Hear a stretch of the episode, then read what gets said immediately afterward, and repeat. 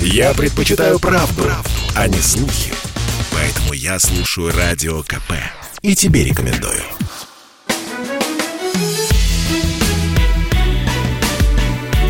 Бофт знает. Здрасте, Георгий Георгиевич. Как вы поживаете? Здравствуйте. Иван Панкин и Георгий Бофт, известный российский журналист и политолог, вас приветствует. Ну что, как отдохнули? Я-то вас не спрашивал там, на Алтае. Прекрасно. Ну и слава богу. А вы тоже в прошлый раз прогуляли? Тоже отдыхали? Прогулял, да, от вас. Вы от меня, я от вас. Все честно, мне кажется. Прекрасно. С новыми силами мы набросимся друг на друга. Давайте на Единую Россию набросимся. А Единая О. Россия внесет в Госдуму законопроект о запрете въезда в страну русофобам.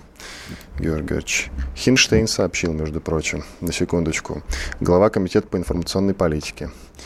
Ну что скажете? Во-первых, надо давайте определимся, кто такие русофобы для начала.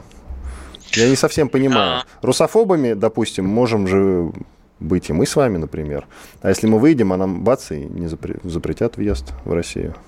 Нет, мы с вами являемся гражданами Российской Федерации, чтобы мы про Так нее я не с термином и говорили. предлагаю определиться, кто такие русофобы или что это такое. Вот, значит, э, граждане Российской Федерации не могут быть русофобами, поскольку им нельзя запретить въезд на родину.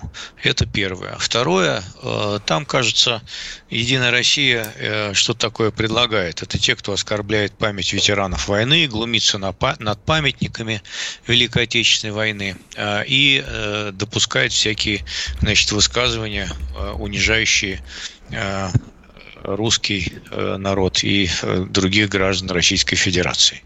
То есть, э, э, значит, если русофобу нельзя въехать в Россию, то, например, э, кому там фобу? Вот, например, есть украинский, украинец по национальности, но гражданин Российской Федерации. Вот если мы с вами будем хохлофобами по отношению к гражданину Российской Федерации, украинцу по национальности, то нам, значит, въезд в Российскую Федерацию будет разрешен, получается. Э, Мне кажется, что они не подумали головой.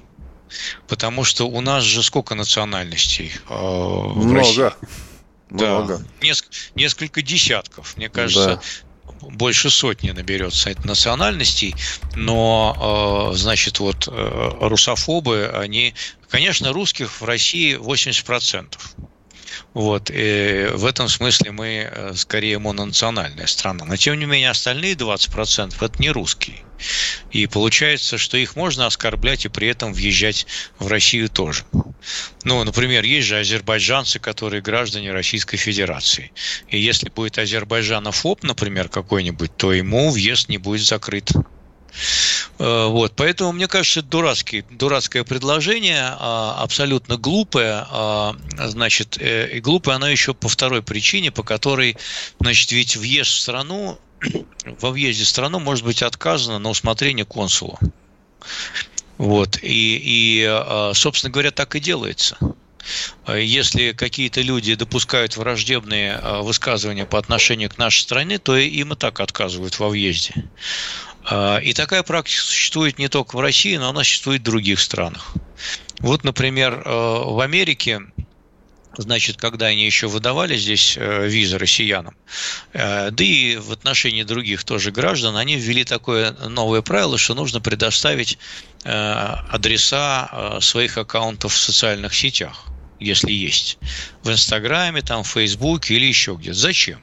А затем, что они будут смотреть, когда они будут готовиться выдавать вам визу, они будут смотреть, а что вы пишете там такое в этих социальных сетях, и не оскорбляете ли вы Америку. Поэтому такая практика существует не только в России, но и во многих других странах. Если, например, вы будете там э, оскорблять, например, поляков в своем эфире, да, то вам не дадут э, польскую визу, более того, расширит этот запрет на все шенгенское пространство. Вот, поэтому э, такая практика уже есть, ее просто, э, так сказать, она уже является узаконенной. Э, И в положении о выдаче виз, значит, сказано, что э, такой выдаче может быть отказано на любом основании. На основании враждебных высказываний, на основании там еще чего-то. Это на усмотрение консула все делается. Поэтому не надо, значит, вот размазывать белую кашу по чистой скатерти. 190 народов проживает на территории России, Георгий Георгиевич. Вот видите? Да. Я вижу, да. я вижу. Георгий Георгиевич, а слово русофоба, оно корректно в данном случае? А, видите, я придрался ну, к термину. Фоб ну, такой... фобия, фобия – это страх, тот, кто боится, получается. Э, ну, у нас в, в обиходе используется этот термин для того, чтобы таким образом обозначить людей, которые не боятся русских, а ненавидят их. Э, такой термин вполне уместен, вот, и поэтому он употребляется часто. Я не вижу в этом ничего такого. Ну хорошо, а слово русофил при этом вот как-то не употребляется. Плохо. Давайте его Почему тоже руса... использовать. Не, русофилы тоже, русофилы тоже употребляются термин. Вот, и таких тоже много людей. Они любят русскую культуру, там, изучают русский язык, литературу там, и так далее и тому подобное.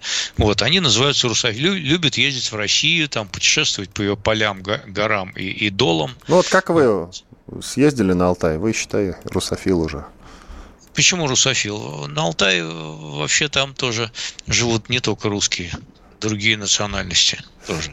Георгий Георгиевич, ведь э, это все следствие, знаете чего? Это чего? все следствие проделок языковых патрулей, в том числе в Казахстане. Слышали, наверное, да, как э, ловят людей, какие-то группы, группы нехороших да, парней гуляют по городам, отлавливают тех, кто значит, разговаривает на русском языке. В основном это те люди, которые не могут ответить, пенсионеры, женщины среднего возраста, и заставляют их на камеру извиняться за это. Так что Хинштейн и депутаты Единой России это подготовили законопроект именно по этому поводу, по этой причине. Но как-то же реагировать на такие нехорошие дела нам стоит, пусть и А что, не без такими... этого закона нельзя было этим людям запретить въезд в Россию? Не, ну должен же быть закон, все должно быть по закону. Почему? Я вам, еще, я вам пытался объяснить тут 10 минут подряд. Э, попробую еще раз. Въезд в Россию может быть закрыт на любом основании по усмотрению консульства. Ну, они И хотят, этого... чтобы был закон, Георгий Георгиевич. Еще раз объясняю. Это Вы лучше масло. Хинштейну это масло, объясните, масло. Георгий Георгиевич, а не мне, и остальным депутатам Единой России. Вот я надеюсь, они слушают. Я не хочу им ничего объяснять, они занимаются галимым популизмом перед выборами и придумывают всякие дурацкие законы. У нас в стране много других проблем, которые надо решать. А русофобам мы и так сюда э, вход э, закроем без всяких дурацких их э, пропагандистских законов. Ну что ж, хорошо. Про Афганистан мы с вами не говорили. По крайней мере, я не знаю, с Лешей Ивановым вы обсуждали Афганистан Мы упустили эту проблему с вами, упустили. конечно. И там Хорошо. полетел к чертовой матери. Это все потому, что мы действительно с вами, видите, разъехались. Георгий Георгиевич, э, что касается Афганистана, пришел приказ, и по приказу мы встаем, как в той песне поется. Талибы взяли власть, я думаю, что там уже нет районов на данную минуту, которые бы талибы не контролировали, а может и есть отдельные вспышки, но совсем скоро они, увы, будут ликвидированы этими талибами, этими самыми. Э, прямо сейчас вот в новостях я слышал, что Россия готова выделить самолеты для того, чтобы вывозить людей оттуда, которые хотят покинуть территорию Афганистана. Но при этом не слышал, чтобы мы были готовы принимать беженцев. А это корректно с нашей стороны или нет? Самолеты предоставим, беженцев не, не примем. То есть самолеты полетят в те страны, которые будут готовы принять. Ну, европейский, разумеется. Дело, дело о беженцах – это дело такое довольно скользкое. Во-первых, для того, чтобы стать беженцем, надо подать соответствующее заявление. То есть, например, перебежать сюда и подать заявление, что ты беженец. И потом твое заявление рассматривается. Или в посольство, например, российское, вбежать и сказать, что ты хочешь политического убежища, и, и это заявление должно рассмотреться. Есть соответствующая конвенция о беженцах ООН, а, и мы ее подписанты, и, в принципе, значит, вот там есть такой вопрос, выдавать ли таких людей или не выдавать. А, мы предоставляем иногда убежище а, отдельным людям, вот, но не сильно этим злоупотребляем, как известно. И даже многих выдавали под даже, даже в те государства, где существует смертная казнь. Вот. Мы даже выдавали тех, у кого, значит, имеется второе российское гражданство. Э, в пару случаев таких было э, в среднеазиатских государствах. Вот. Э, но это было давно. На самом деле Значит, а вот так вот, чтобы собирать желающих по всему Афганистану или по Кабульскому аэропорту, в принципе, у нас такой обязанности нет. Но у нас есть обязанность все-таки, э, если беженец такой появится на нашей территории, то, в принципе, рассмотреть его заявление в соответствии с Конвенцией ООН. Э, но сами мы вот беженство поощрять, конечно, не будем, потому что не хотим тратить на это деньги.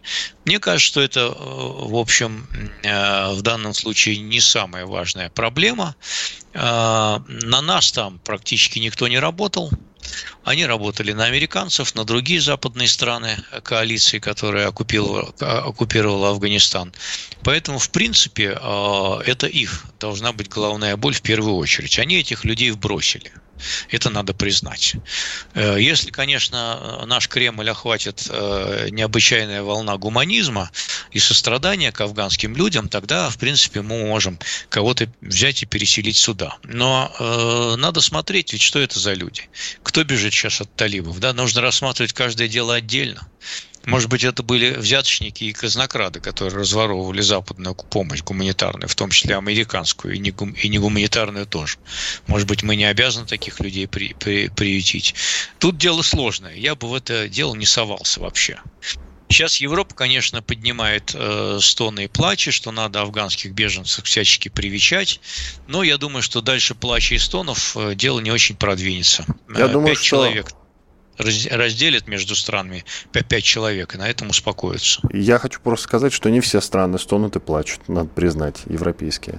Иван Панкин и Георгий Бофт, известный российский журналист и политолог. Делаем паузу, после этого продолжим. Оставайтесь на радио «Комсомольская правда».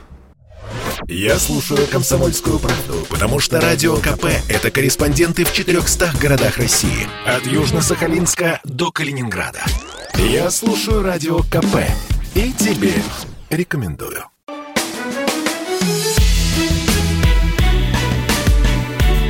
Бофт знает. Иван Панкин и Георгий Бофт, известный российский журналист и политолог. Снова приветствую вас. Продолжаем. Георгий Георгиевич, говорили про Афганистан. Давайте еще поговорим. Согласны? Давайте.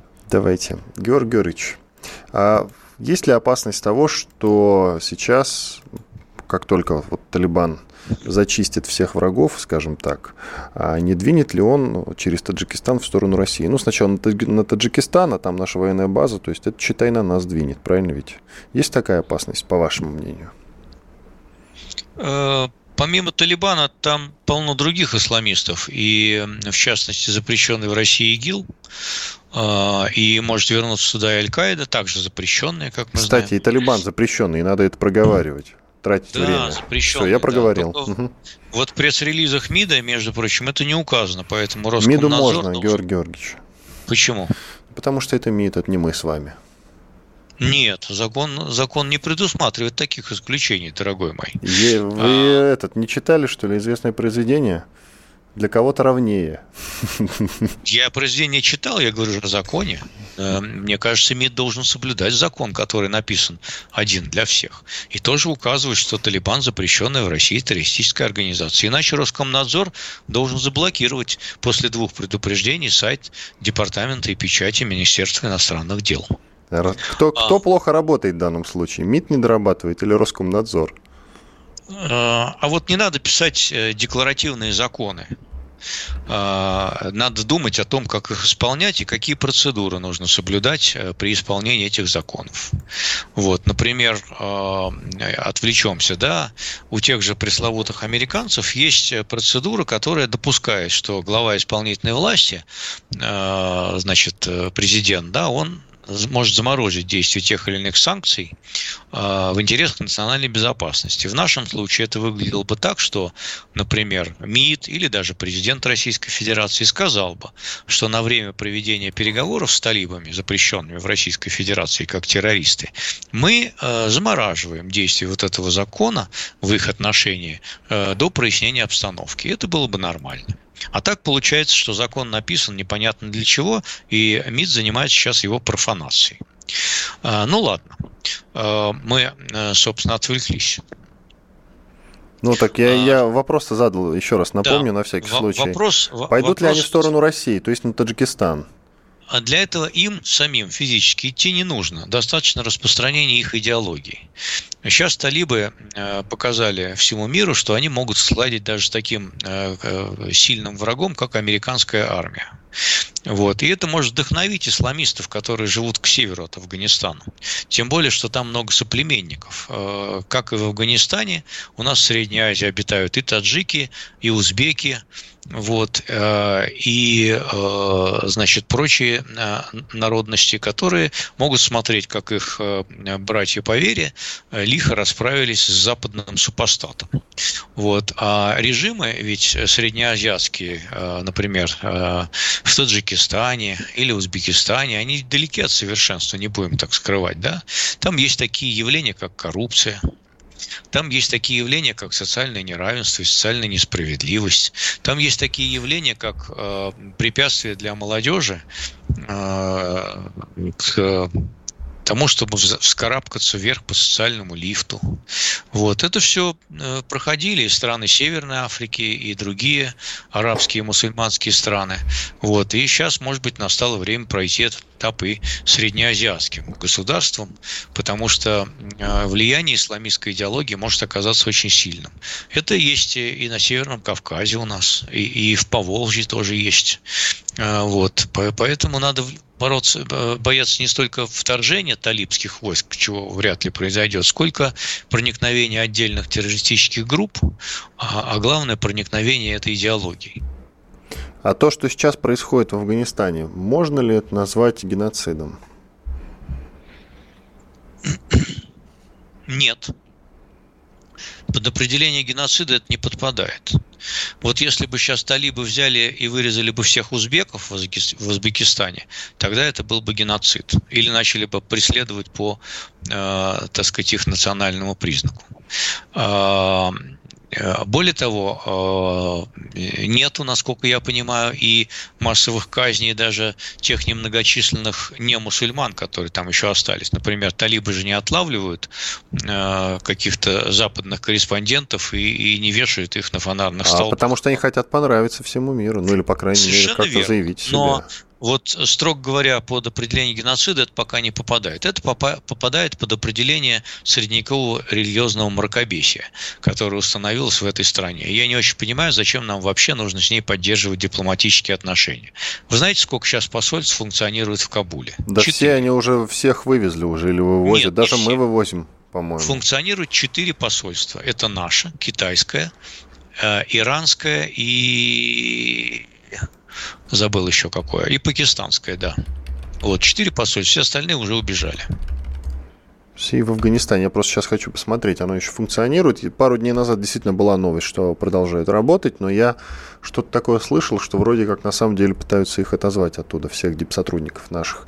А что касается миротворцев, ну, смотрите, американцы ушли, Сейчас там непонятно, что начнется, э, и ходит разговор о том, чтобы решить вот эту афганскую проблему, то нужно вводить каких-то миротворцев, там от НАТО или еще каких-то, непонятно, может быть, никто сейчас, избранных. Никто, никто сейчас вводить никаких миротворцев не будет. Никто вообще. Эм, поскольку нужно просто ввести столько миротворцев, чтобы на сколько там, 30 миллионов, э, да, был один миротворец. Это только китайцы могли бы осуществить такую операцию, но им это нафиг не надо. Они купят э, верхушку талибов и будут там копать э, свои редкоземельные металлы где-нибудь в горах под охраной и по договоренности с местными вождями. Вот, я нашел новость. Ну, правда, она три дня назад как раз, что талибы взяли под охрану посольство России в Кабуле. Вот не зря мы их принимали в Москве. А сам факт того, что мы их в Москве тогда принимали, может быть, конечно, не очень корректен этот вопрос, но это правильно с нашей стороны или нет? Все-таки они знаем, запрещенная еще... организация так-то. Мы еще не знаем результатов э, всех этих контактов. Надо все-таки делать скидку на то, что все обещания, которые даны нам, это обещания, которые даны неверно. И согласно исламистским традициям, их можно не выполнять, и за это тебе ничего не будет. Более того, их выполнять даже не нужно. Поэтому э, талибы сейчас, э, конечно, хотят, наверное, чтобы давление на них было не таким сильным, они не хотят обрушения каких-то оставшихся государственных институтов, но друзьями, друзьями они нам никогда не станут. потому что надо помнить, что главное их отличие от всех остальных состоит в том, что они религиозные фанатики и мракобесы. Поэтому с какой стати они должны нас любить, как государство, как нацию, как иноверцев, мне совершенно непонятно. Они Но нас любить не будут. Вот те люди, которые воевали против Советского Союза, я слышал такое мнение от Кожухова, известного журналиста, он был в Афганистане, служил там. Он общался с местными, они э, русских вспоминают хорошим словом, потому что они с русскими воевали, в отличие от американцев. А американцы только самолетами да дронами умеют воевать. Они их не уважают, поэтому. Ну, это просто к слову такая вот. Нет, они, конечно, Минутка интересной информации. уважают больше, чем американцев, и когда они их будут убивать, э, они тоже будут делать это с уважением, конечно. Э, в отличие от американцев, которых они будут убивать без уважения. Какой замечательный пример вы привели, а? На мой пример. Спасибо, Георгий Георгиевич. США изучают, э, нехорошие американцы в смысле, изучают соответствие российской экономики статусу рыночной. Слышали, наверное, эту новость? Да, Более слышал. того, они начали расследование на предмет того, соответствует ли российская экономика статусу рыночной. Причем Минпром, Минторг, да, Минторг американский это заявление распространяет. То есть это не просто там чье-то заявление, совершенно официальное. Э, что знаете об этом? И, и э, что нам грозит? Об, и что нам грозит? Они, они ссылаются на закон 1930 года, на основании которого можно проводить такие расследования и определять, рыночная страна или не рыночная. Вот, там есть несколько критериев, около шести. Это порядок ценообразования, роль государства, конвертируемость валют и так далее и тому подобное. Вот, в данном случае они заподозрили наших производителей сельхозудобрений, э, аммиачных и фосфорных, и фосфатных, э, в том, что они, значит, пользуются государственной поддержкой в разных формах. Там субсидированные кредиты, значит, гранты, еще прочее, прочее, прочее. Еще 8 программ насчитали. И говорят, что такая конкуренция не рыночная. Если нас лишат рыночного статуса, то чисто в практическом плане это будет означать, что против нас будет можно легче накладывать всякие антидемпинговые пошлины вводить. Почему? Потому что сейчас а, считается, что мы страна с рыночной экономикой, поэтому вот, например, а, столевары, Э, который производит нашу сталь, себестоимость этой стали такая-то, допустим, 100 рублей. Вот, а, потому что в России дешевая электроэнергия, дешевая рабочая сила и так далее и тому подобное. Если нас лишат э, страны статуса с рыночной экономикой, то себестоимость нашей стали будут определять по другим критериям. А, и скажут, что э, эта себестоимость у нас не 100 рублей, а 50. Вот. А раз она у вас 50, тогда мы против вас ведем э, антидемпинговые пошлины такие, что вам мало не покажется. Вот это как будет на пальцах выглядит. Вот. Но а в большей степени это, конечно, имеет символическое значение. Это еще один просто щелчок по носу э, и э, показатель того, что значит, вот мы страна э, для американцев второго сорта, и, соответственно, они с нами будут строить свои отношения подобным образом. Это не санкции, но это такой имиджевый удар. Хорошо. После перерыва продолжим. Иван Панкин и Георгий Бофт, известный российский журналист. Четыре минуты, после этого вернемся к разговору. Бофт знает. Женщины любят ушами. Поэтому твоя любимая слушает Радио КП. И тебе рекомендует.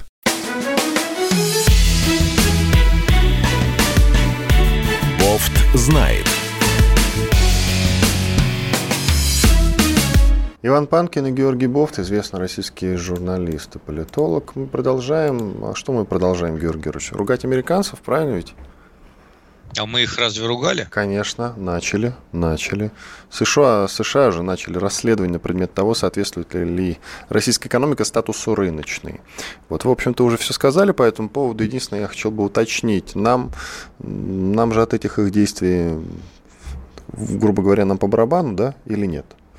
Ну почему? Те э, производители, которые э, осуществляют экспорт, э, прежде всего в США, они могут лишиться существенной части прибыли.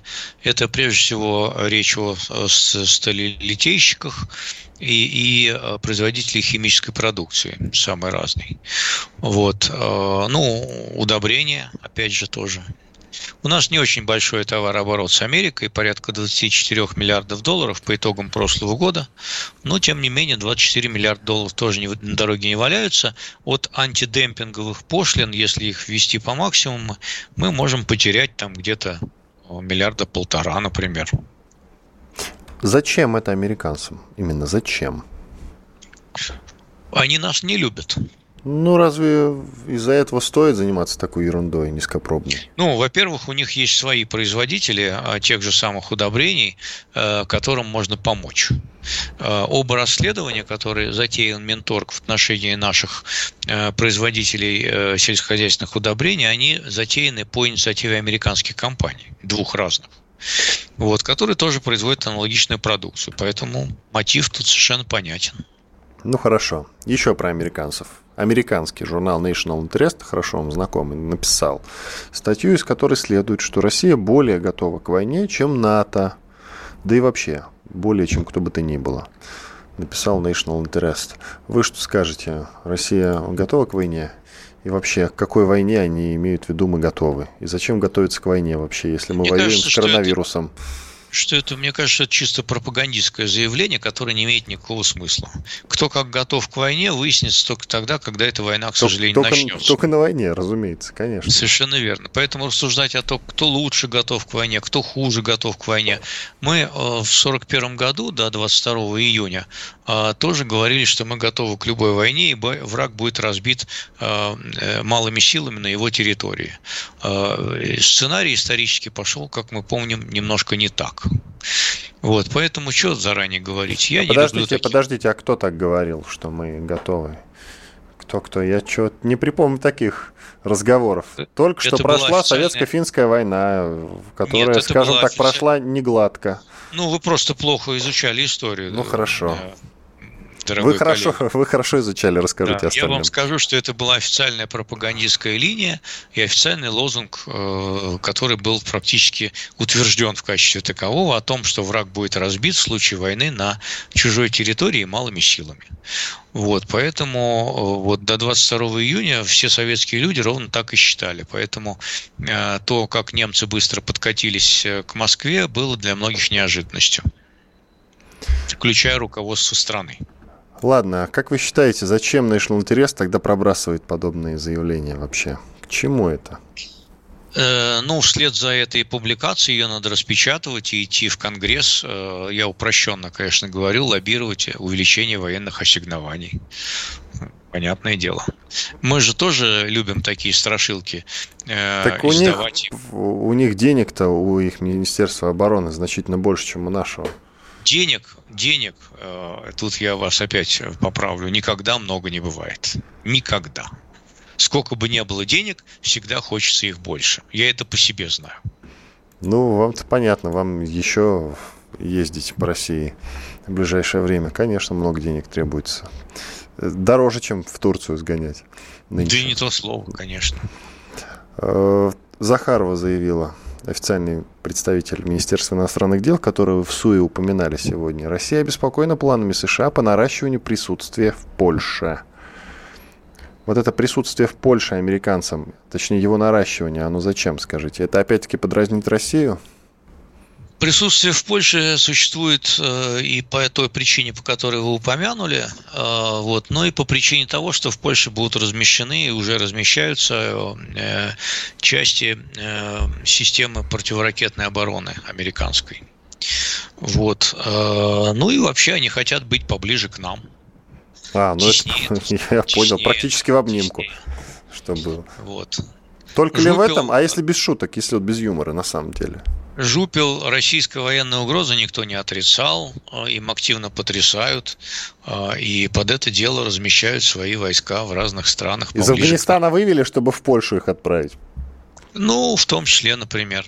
А мало ли как сложится ситуация в Беларуси, а тут вот рядом американские войска. А вы думаете, что они продолжают как-то контролировать в этом смысле ситуацию в Беларуси? Нет, я не думаю вообще, что они ее сколько-нибудь контролируют, потому что если бы они ее контролировали, то у них э, в решающий момент оказались бы какие-то более существенные ставки, чем госпожа Тихановская. А так, кроме как на Тихановскую, им ставить-то не на кого. Они никого не подготовили из э, верных, э, так сказать, Западу политиков, никого там нет. Это случайная фигура, вот с которой они теперь носятся. Э, в Беларуси все произошло, э, и все, что сделано, сделано руками самого Александра Григорьевича Лукашенко. Вот, на 99%.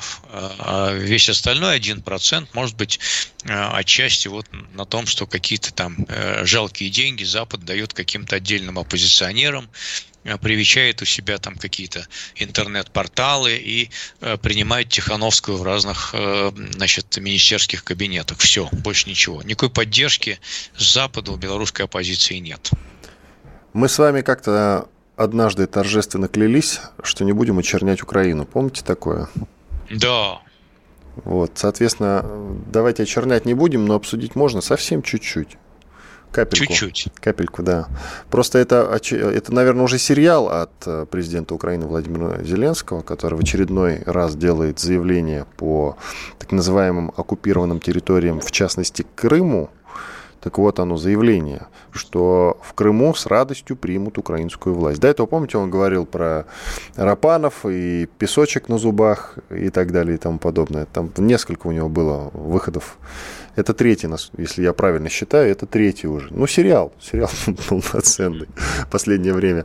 Так вот, как вы считаете, в Крыму, несмотря на то, что в России вроде как пришла и не дошла, как выражается Владимир Варсобин, наш с вами коллега, журналист «Комсомольской правды», э, там, в Крыму, с радостью примут украинскую власть или все же нет? Мне, честно говоря, пока трудно представить такую ситуацию. Э, мне кажется, что если бы референдум был проведен сейчас, вот, со всеми наблюдателями там и так далее, то э, по-прежнему большинство довольно значительное высказалось бы за то, чтобы остаться в России. Вот. Э, мы, конечно, можем дать волю фантазии и представить, что через там, 50 или 100 лет Украина стала такой же богатой, как Америка, или даже богаче нее. И тогда, наверное, а, а Россия бы при этом обнищала э, и превратилась бы в Афганистан. Вот, а, если вот такую антиутопию вдруг написать, то в таких условиях, конечно, можно представить, что а, люди захотят прильнуть к более богатому государству. Но пока этих условий не сложилось. Пока на Украине не все ладно, не все в порядке. И, а, кроме того, Крым на всем протяжении существования внутри и Украинской ССР, и э, в постукраинской ССР, он всегда выказывал все-таки тягу к России в силу э, даже не столько материальных, сколько культурно-исторических традиций. Э, там русское большинство, вот, и э, число, так сказать, украинцев по национальности там не превышало 15%. Поэтому вот представить себе, чтобы русские э, захотели э, прильнуть к какому-нибудь нерусскому государству, теоретически, конечно, можно. Но для этого все-таки, согласитесь, должны сложиться какие-то совершенно драматические и катастрофические обстоятельства. Каковых пока нет. Ну все, поочерняли немножко, давайте дальше пойдем. Как я обещал, капельку чуть-чуть.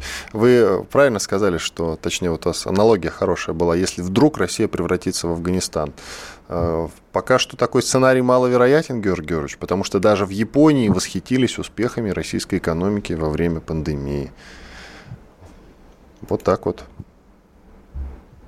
Ну и что? Восхитились и восхитились. Восхитились. Э, если сравнивать с японскими успехами, на каком мы месте? Как вы считаете? Знаете, э, э, в силу моей, так сказать, достаточно слабой осведомленности, я могу лишь предположить, что наши... У вас даже друзья в Японии есть, я помню. Да, несколько... Как, какой-то Ясуоки, который ругал Россию, а вы с ним наша, дружите. Наша экономика, наша экономика, она несколько слабее японской все-таки, да. Может быть, вы, у вас есть какие-то аргументы против этого тезиса, но Нет, мне кажется, я вас спрашиваю, нет никаких слабее, аргументов слабее против, абсолютно. Поэтому все эти вежливые реверансы Японии по поводу того, что наша экономика с чем-то там успешно справилась, во-первых, я таких не слышал. Вот, во-вторых, э, ну, все по-разному справились. У нас избыточная смертность э, под 700 тысяч человек. Это люди умерли от ковида. В Японии нет такой избыточной смертности. Можно ли считать это успехом нашей экономики? Я сомневаюсь. Вот возьму на себя такую смелость сказать. Из тех, э, там обычно два с половиной, где-то миллиона человек у нас в год умирает последние пять лет, так вот в этом году у нас умерло на 700 тысяч больше, больше людей, чем умирает обычно. И это следствие ковида. Это следствие того, что у нас не соблюдались никакие санитарные меры, у нас провалена вакцинация и так далее и тому подобное. Давайте Мне паузу сделаем. Иван Панкин и Георгий Бофт с вами. Оставайтесь на радио «Комсомольская правда». Бофт знает. Я слушаю Радио КП, потому что здесь Сергей Мартан, Дмитрий Гоблин-Пучков, Тина Канделаки, Владимир Жириновский и другие топовые ведущие. Я слушаю Радио КП и тебе рекомендую.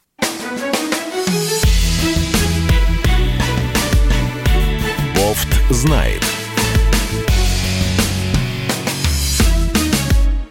И снова здравствуйте, друзья. Иван Панкин и Георгий Бофт, известный российский журналист и политолог. Мы продолжаем, мы обсуждали восхищение японцев по поводу роста российской экономики, ну или успехов, если быть точнее, успехов российской экономики во время пандемии.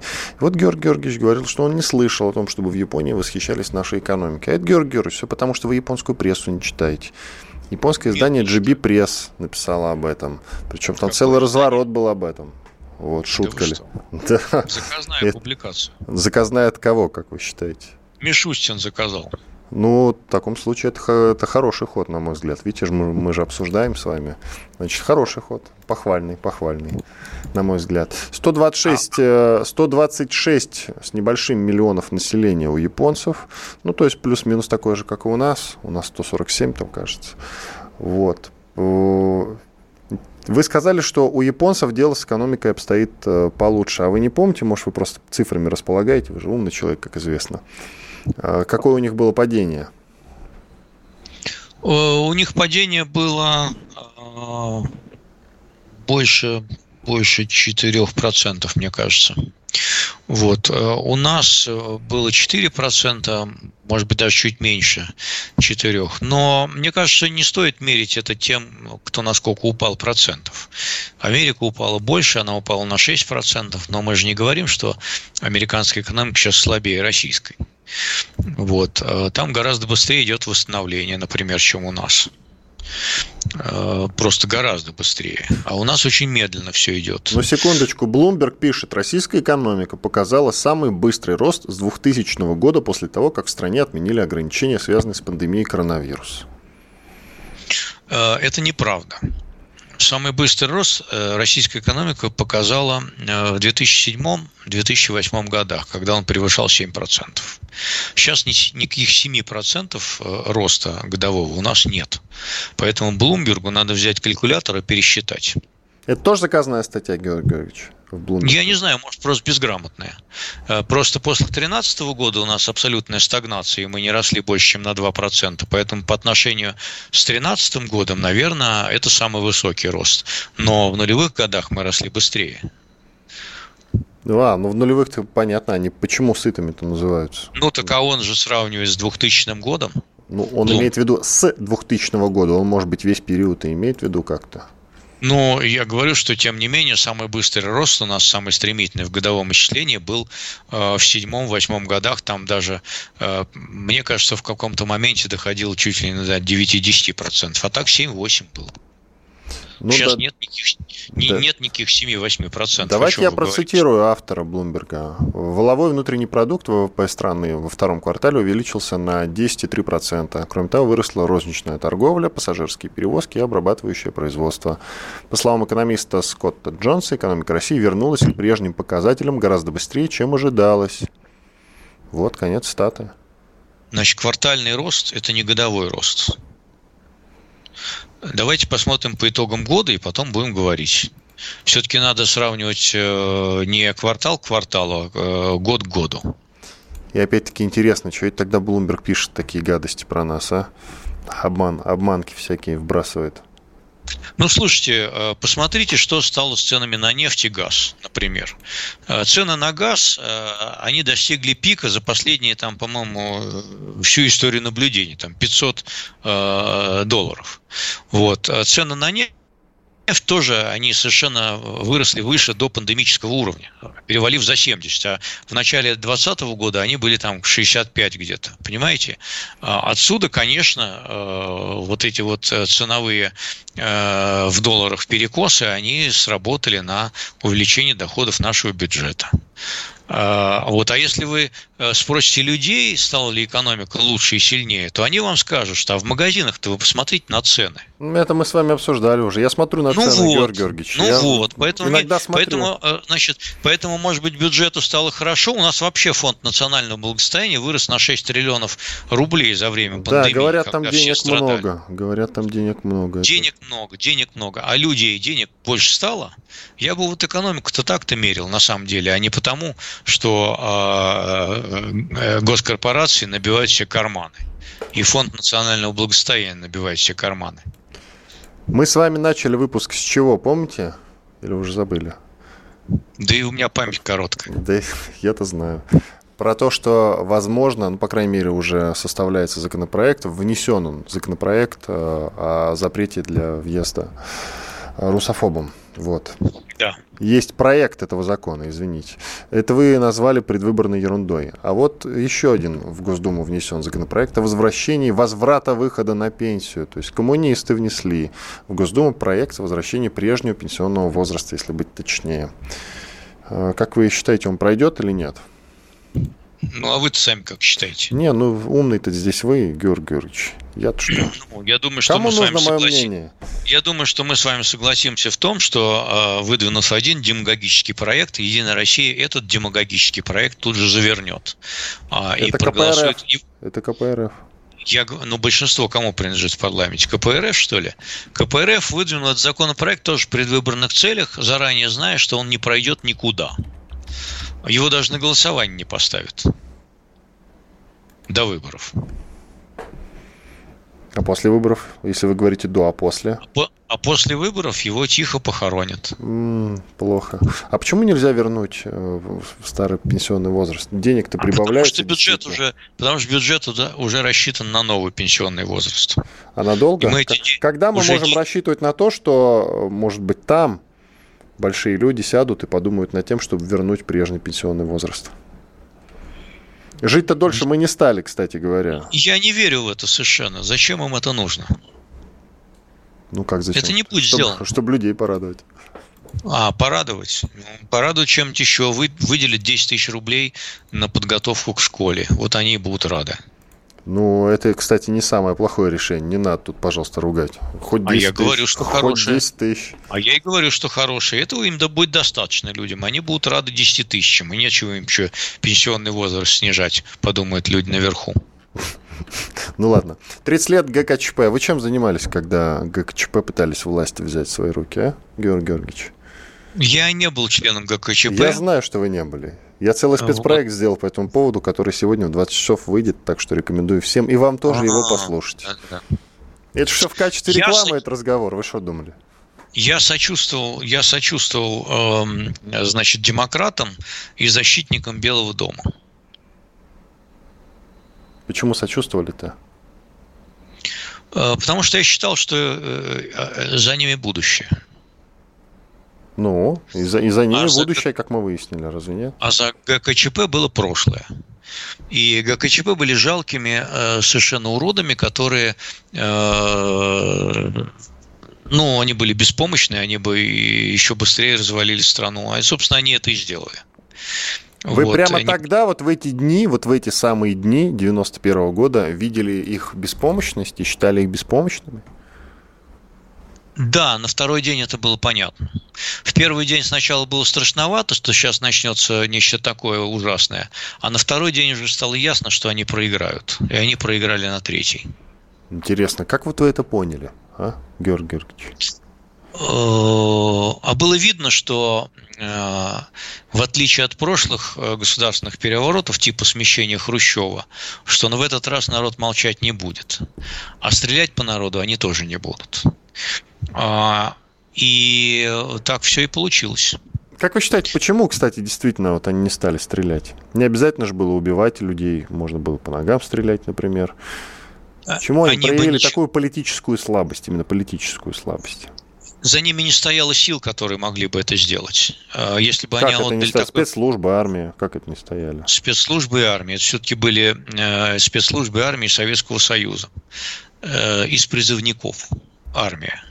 Вот. А, и стрелять в собственный народ – это было абсолютное табу.